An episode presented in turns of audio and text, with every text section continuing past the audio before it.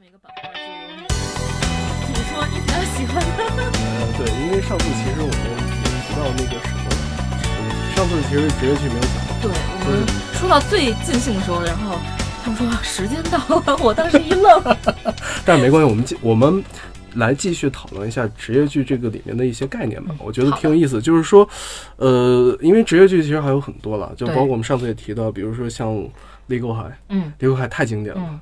嗯半泽直树其实也很经典，嗯就是说它可能代表的不一些不一样的类型，比如说对它有喜剧，它有真的是正剧，对，甚至最近比较火的《黑色皮革手册》嗯这种，其实也是一个非常重要的。包括深田恭子之前演过一个叫《航空管制官》，啊，我知道，航空管制官那个剧其实特别阳春，没什么冲突。阳春白雪，它其实嗯大部分时间是在解决这个航空的危机。对其实他们对人物的刻画其实并不多对。类似的还有一个，其实感觉特别像全日空的定制剧，因为它叫《飞行员小姐》。啊，我知道，那个枯北真希苦尾真希嗯。和斋藤工这两个人的搭档，其实说实话，我在我看来挺奇怪的，真的很奇就是怪啊，很奇怪，所以他们俩最后也没有成嘛，也什么都没有发生嘛。对，对。就其实其实更多的来说，斋藤工这个角色更像一个导师，对，就是一个导师的角色。啊。包括最近这一季的那个什么桥本环奈和那个大叔的那个杜布堵郎，杜不堵郎，对，警视厅生物系，对，其实都是有一些就是共同点，就是说她一定是大女主。呃，Legal High 其实它有点反过来。他是大男主，对，他是大男主，但是像像这种大女主嗯，然后她一定有一个冷酷或者说智商超高，或者是超有经验、超有故事的导师。嗯然后这个大女主一般就是特别傻白甜，嗯也不能叫傻白甜，智商高的傻白甜智，商高，但是情商为零。对，基本上很很多时候都是设计这样一个套路。嗯我觉得这个套路其实是一个怎么讲呢？刚开始大家看可能会觉得很新鲜，嗯但是慢慢到越来越多人用这种套路的时候，因为它已经成为一种套路，或者说我们称之为类型的话，那其实观众好处是观众就很容易就能带入理解这个人物的动机、他的行为模式。但是问题就在于你后面的东西其实都是可以预测的。但是你发没发现啊？就是近几年来，嗯不管是韩剧，我们就不说，韩剧一直这个男女平衡做得非常好。比如说《来自星星的你》，我不讨讨论剧情啊，只是说千颂伊这个人和都敏俊他们是真的势均力敌的，没有什么特别大的那个，在天平上是等等价的，应该说是但中国跟日本出的问题都是大女主，对然后配一个冷酷或者那样怎样的男主，嗯或者懦弱或者冷酷男主，然后去凸显大女主，是不是这种套路？我在想，是不是电视剧做多了，然后到现在套路都变成一样的了？确实是，肯定是因为你商业性的这种东西，既然有前面有成功的作品，你后面你去复制它，你至少是有成功的概率的。对对但是对于就跟其他我们的快消品一样，我们其他的这些商商品一样，那电视剧作为一个商品，那它是随着这个时代的发展，嗯它观众的需求会变化。如果你不能很准确的捕捉观众的这种需求上的变化啊，其实你是很难有突破的。包括其实虽然说就这一季《警视厅生物系》，其实嗯收视率一般。不到十上下晃的，其实算是挺好的，可以了算是挺好的。但我觉得纯属是因为那个桥本环奈，因为他这个《银魂》刚在日本刚上完嘛，银魂》在日本七月份上，所以他人气上来了。其实因为这个生物系啊，想到了一些别的东西。我先嗯讨论一下这个生物系，嗯它为什么收视率还不错？大家都说它是夏日剧的一股清流嘛。我觉得一一是银魂上、嗯上线的这个事情，嗯二是呃，因为我自己养了猫，哦，最近然后就是你看到里面，萌萌的小动物啊，嗯有萌宠，这个东西是一个特别吸引人的元对素。对对对对，还有一点就是套路里面求新，嗯。是一个很难的事儿。嗯。但是我觉得这真的是做到了套路里求新。嗯嗯要么就是我觉得要么是套路新，嗯。要么是人设做的特棒，嗯。特别吸引人。比如说古美门，就是对。这两种嗯，职业剧，对。现在是比较受欢迎的，但其他职业剧都 flop 掉了。对，因为如果你的人没特色，光看事件的话，职业剧尤其日本已经很多很多了，嗯，大家可能不太关心你的职业到底是做什么的。对对对，可能国内还很关心，因为国内没有真正表现出说哪个职业在做什么很专业的事情，嗯嗯，但日本已经跨过，早就跨过这条线了。对对对，大家会想，如果这个人特有魅力，嗯，那我会看。然后，如果这个套路特新，比如说这个女孩桥本环奈演的是警务署什么什么事务署，总总务处总总务务处。总务处总务科生物系，对，嗯。就专门是管动物的，然后就是对专门管那种，比如说犯人在犯罪现场遗留下的动物，对。他们他们的工作其实就负责把他们就带走，嗯，然后呢，或者送给动物园，或者送到大学的研究机构。对。然而，每次他们俩，因为那个大叔是一个非常有经验的刑警但，失忆了。他失忆了，所以他每次都能用警察的直觉发现很多蛛丝马迹，每次都是他在破。案。对。所以其实他他其实也是一个怎么讲，他有一个侦探剧的一个元素在里面，只不过他很轻松，而且是从动物来的，而且你在这个过程中你还学到很多非常冷的知识，比如说你知道企鹅该怎么养，对。蛇该怎么养，说你该怎么训练小鸟停在你的手指头上。对，第一集嘛，我我记得印象挺深的，就是很难看到一个侦探剧，嗯，打开一个门没有尸体，没有血，然后有一一屋子鸟，然后再通过一屋子鸟来破案对对。对，其实还是很开心的。对 虽然说他这个他这个背后的这个很多这个逻辑，我觉得不太成不太值得推敲。嗯，它是怎么说？作为一个侦探剧没有那么合格，嗯，但是它作为一个好看的剧，它是真的很好看。对，而且好多人说杜布笃郎和桥本环奈这种跨年龄的这种差异，有一种父女的亲切感，啊，对对对，还有一种爷孙的亲切感。爷孙为什么会是爷孙？桥本环奈两九九年的，哦，九九年的，对对，一千年一遇的美少女，对等了一千年。不过桥本环奈其实也有很多故事，我们可以以后找机会再讲。对，也是一个非常可以说是日本梦的，我觉得其实是也是一个就是是一个非常励志，也是一个很励志的故事而且。他真的不招人讨厌啊，虽然长了肉，但是他好可爱啊。对啊，就很可爱。而且现在好像很多电电视剧的那个片尾曲都开始跳舞，特别烦，尬舞，尬舞，各真跳真种尬舞。对，真跳就是可能就是从逃避科室，但是有用开始的。然后后面有好多就开始跳，比如说像那个《命中注定我爱你》，其实那部剧很有意思。作为一个爱情剧，它集合了龟梨和也和山那山下智久两个这家这个可能这辈子都没法在一起演戏的两个人。他们是不是一起演过《野猪大改造》？对，也一起演的《野猪大改造》，但是在那之后，因为是不同的经纪人嘛，所以他们就没有办法在一起演戏。嗯现在终于他们合约问题解决，又可以一起演戏。然后其实那首歌也还算 OK 了，但是那个舞跳的是真的很丑。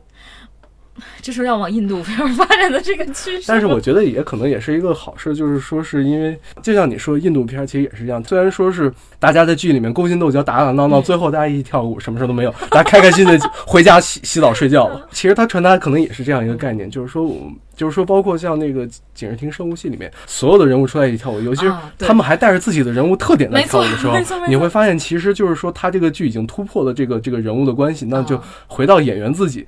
虽然很尴尬的舞，但是它其实也跟这个剧的定位有关，它是一个非常非常轻松的东西，它一定要让你轻松啊微笑的离开这个剧。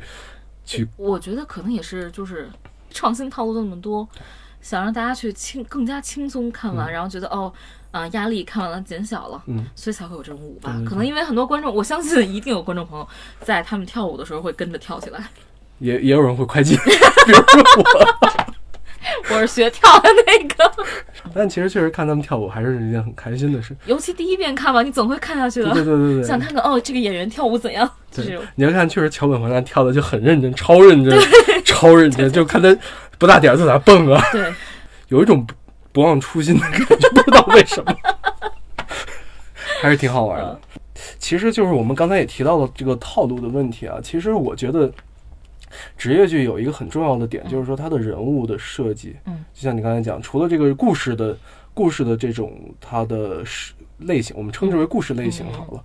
呃，故事类型它有自己的创新的元素之外，这这个人物的设计其实是一个职业剧，我觉得是一个立剧之本。嗯，对就是说，你得，因为你职业剧其实讲述的还是人，没错，就是说，它是讲述你这个人在某一个职业中的这种你的生活也好，你的工作状态，那你这个人物就要足够吸引人。没错，就包括像古美门，他之所以吸引人，嗯，我们可以想一想，他为什么吸引人？毒舌，毒舌，然后显得很坏，对，但是就际上老特别怂说什么，老说什么金钱至上啊，嗯，又贱，然后其实又很勇敢，对而且他其实，在这些东西的基础之上，他一定有一个很重要的点，就是专业技术必须过关。对 对对，这个特别重要。在我的印象里，好像还真的没有见过说哪部剧里面有什么就是所有人都特别废的，还特别特别好看的。职业剧的一个很重要的目的是展现这个职业的状态，它可能是有有有废柴的人，嗯。但是他一定有厉害的人嗯，他一定给你展示出这种状态。其实这个这样的东西，它能引申出很多的话题，就从人物身上嗯。能引申出很多话题。你人物在这个职业所面临的这种呃挑战、压力和这种尴尬的处境。很简单，就是日剧里面好多也有一个特别有意思的主题，嗯其实漫画、漫画、动画里面也有啊很多，就是天才和凡人之间的这种对对对，差距，对。天大的差距，人家打一个响指的东西，你可能想一个月你都想不出来。我不知道你看没？你提到这个让我想起一个特别有意思的漫画，去年四月吧，嗯，去年四月份有一个叫那个版本大佬，版本大佬 对对对，就是那种天才跟凡人的差异。啊，对对对，就是这样的嗯。版本真的是非常的可爱的一个。对啊，我 我真的从第一集看到最后，然后每星期都追的那种对对，但是啊。漫画超级好看，对漫画确实比动画好看，但是动画就真的是少了很多漫画里面的那种东西。元素对。这个可能也是一个改编的问嗯题吧，我觉得。但是其实就是这种天才型的人，他会给你生活中一，如果你看到他，嗯你会很开心；但是如果他是你的竞争对手，甚至哪怕他是你的上司，他是你的同事，哦，真的很烦啊，你是会觉得是一件很头，疼的事情。你发现你天天那吭哧吭哧吭哧做的事情，嗯人家迅速就可以搞得定，然后还比你做得好，然后人家就去玩去了。美剧当时有一个特别，也不算著名吧，嗯。不是那种特别正的律政剧，叫《Suits》，嗯嗯，然后讲对。就是那个一男一女，呃 不什么一男一女，两个男的，sorry。然后很多人就说这是个鸡片儿，但其实不是啊，就是《Suits》就是一个天才律师带一个萌新律师，嗯嗯嗯。然后大家都会去看天才。然后我当时还问你们为什么会去，就是为什么会喜欢？我也问过自己为什么会喜欢这种剧，嗯因为他帅啊，就像你给普通的女观众要看霸道总裁爱上你，给屌丝一定要看女神。作为一种职场新人，嗯，或者说职场普通人，我们都希望看到这种精英的大神的巅峰状态，这是一个你的，其实是一个你的向往，对，可以这么理解吧？甚至是猎奇。也对，嗯，你永远不知道他的圈子里会发生什么，对对对，因为交往他的怎样的人。高度你是没法想象的。对但是这个事儿又话又说回来，说到说回 Legal High，、嗯因为它其实也是这样的一个搭配。对。对，你会发现，其实这个它虽然它有精英的，就是这种精英的一面，但它其实是一个反传统、反精英的一个东西。嗯，就是说，它对它其实是在讽刺这种精英的这种阶级，而且它其实 你看似它的主角是公民们，但其实我倒是觉得它的主角大部分戏份，他的成长主要还是集中在带，带身上。而且就是戴是理想主义者啊，对对对。然后他其实影响了古美门很多，对对对，只不过表面上看嗯，是没有，没错。嗯，所以你看，其实对于职业剧来说，这种人物和人物关系是非常非常重要的，它能带出很多东西来没。错，但是现在我也觉得，就是刚才我们也讨论过，嗯。就是这种职业剧的这种人物的套路，比如说我们如果很容易给一个人物贴标签，她是一个三无少女。哦，对对对，话说三无哪三无？是我记得是无口无无面无无口无心，就是没有表情不说话，嗯就是心里不对很冷血。嗯。所以三无嗯。这可能是这是一个非常那个典型的一个标签嗯，傲娇、啊，御姐。病娇，我觉得黑色皮革手册有点儿那种类似嗯病娇的感觉。真的是，呃，它这个包括还有比如说像什么腹黑啊，就这种标签化的东西太多。标签化的东西呢，就是像它会让你能够非常快速的了解它，但是你也一眼就能看透它。就是人很单一，没有层次。你就看，包括他们现在这个呃剧的宣传，对，底下都自己会官方会打标签腹黑啊，对，什么时候傲娇啊，然后大家会点开看，搞笑啊什么，其实都是一种标签儿。所以其实对于这个日剧来说，其实我觉得日剧某种程度也是因为他们的成本和嗯这个制作的这个周期受到了一些限制。他们首先不可能做特别大的世界观，他们只能在现实生活中找题材，现实生活中的题材又只有这么多。你的路数就这么多，那你只能就是在一些边边角角的地方做创新，而且关键嗯他们是边拍边写，边拍边写。这个编剧压力挺大的。一个星期，你想一个星期啊，要被催成什么样？如果写不出来的话，对对对我举说到这个催稿，我想起去年吧还是前年、嗯有一个剧叫《伪装夫妇》，嗯不知道你看没看过？嗯是天海佑希嗯演的。然后就是本来是男男主是 gay，嗯然后女主是直女，嗯女主一直喜欢爱男主。本来到第九集的时候啊，一切都很好，两个人就是各自寻找爱去了，就完了。我们都觉得就完了吧。然后结果第十集出了个一年后，然后俩人又在一起了，嗯又上了又滚了一次床单，然后发现又不行，然后但俩人还决定幸福的生活在一起。然后就大家都说崩坏了吧，说编剧是不是已经崩溃了？我估计就是编剧没得写了，然后胡乱给你凑一集，这也是边写边拍的一个弊端。对，这是一个很大的一个弊端。所以经常有时候你会看哪集崩坏了。对，或者说哪集突然这人莫名其妙就死了，对对对对 就可能就是这个演员就是就是要去演别的戏了，我没档期。就把他写死了。说回套，说回这个 套路剧，不是嗯套路剧，职业剧。我说两个特别极端的例子，嗯，这两个一个叫自恋刑警，一个叫嗯芭蕾刑警。就是？自自恋刑警是宫九自导自编的。然后呢，讲就常濑演的嘛，然后就是穿一个，我我我敢保证你会你看过穿一个白西装，嗯在那个桥上跳舞，就边跳舞边破案的那个，哦，他就叫自恋嘛，男主就叫自恋嘛。对不起，我刚你刚才说刑警，我想成了交警。然后就是自恋刑警，就是嗯。喜剧后面隐藏悲痛，他边谈恋爱，他是属于他不叫自恋嘛，嗯。然后他看到每一个案子里面的女女人都觉得哇，太爱上我了，然后边破案，就是其实后面套套路是有些重复的，嗯，但这真的是一种创新，而且这个男的完全没有任何重复的点，就可学的点，没有什么高冷男主啊，嗯。他没有标签儿。你说唯一标签就是那我就叫自恋哦，就这种，就宫九好就好在他的就别出心裁吧。嗯嗯嗯巴黎刑警真的就是为了创新而创新，嗯，就这个男的从是其实是中岛裕翔演的哎，哦就中岛裕翔真的很帅，好不好啊？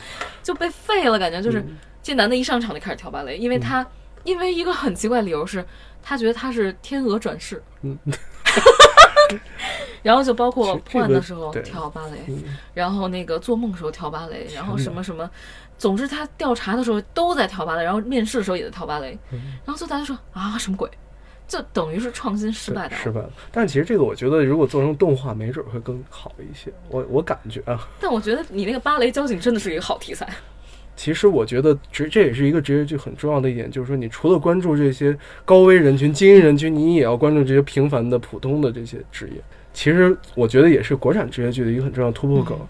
医生、医生、医疗剧其实是一个很好听，嗯但是我们有没有去关注那些我们身边这些平凡的、普通的人？嗯我们就是作为这个话题的结束，我想其实表达我的一个观点，就是说我们有一种这种惧怕平凡平庸的这种对，恐惧，这是在我们每个人心里都有。但是我们其实我们的生活又是由一个个平凡的瞬间组成的，我们去得去拥抱这样的平凡。所以这就是我们看日剧的理由，就是在平凡的生活里激起一点光，然后让你哭得跟个大傻子一样。而且，就是因为我们平凡的生活是由一个一个不平凡的奇迹组成的，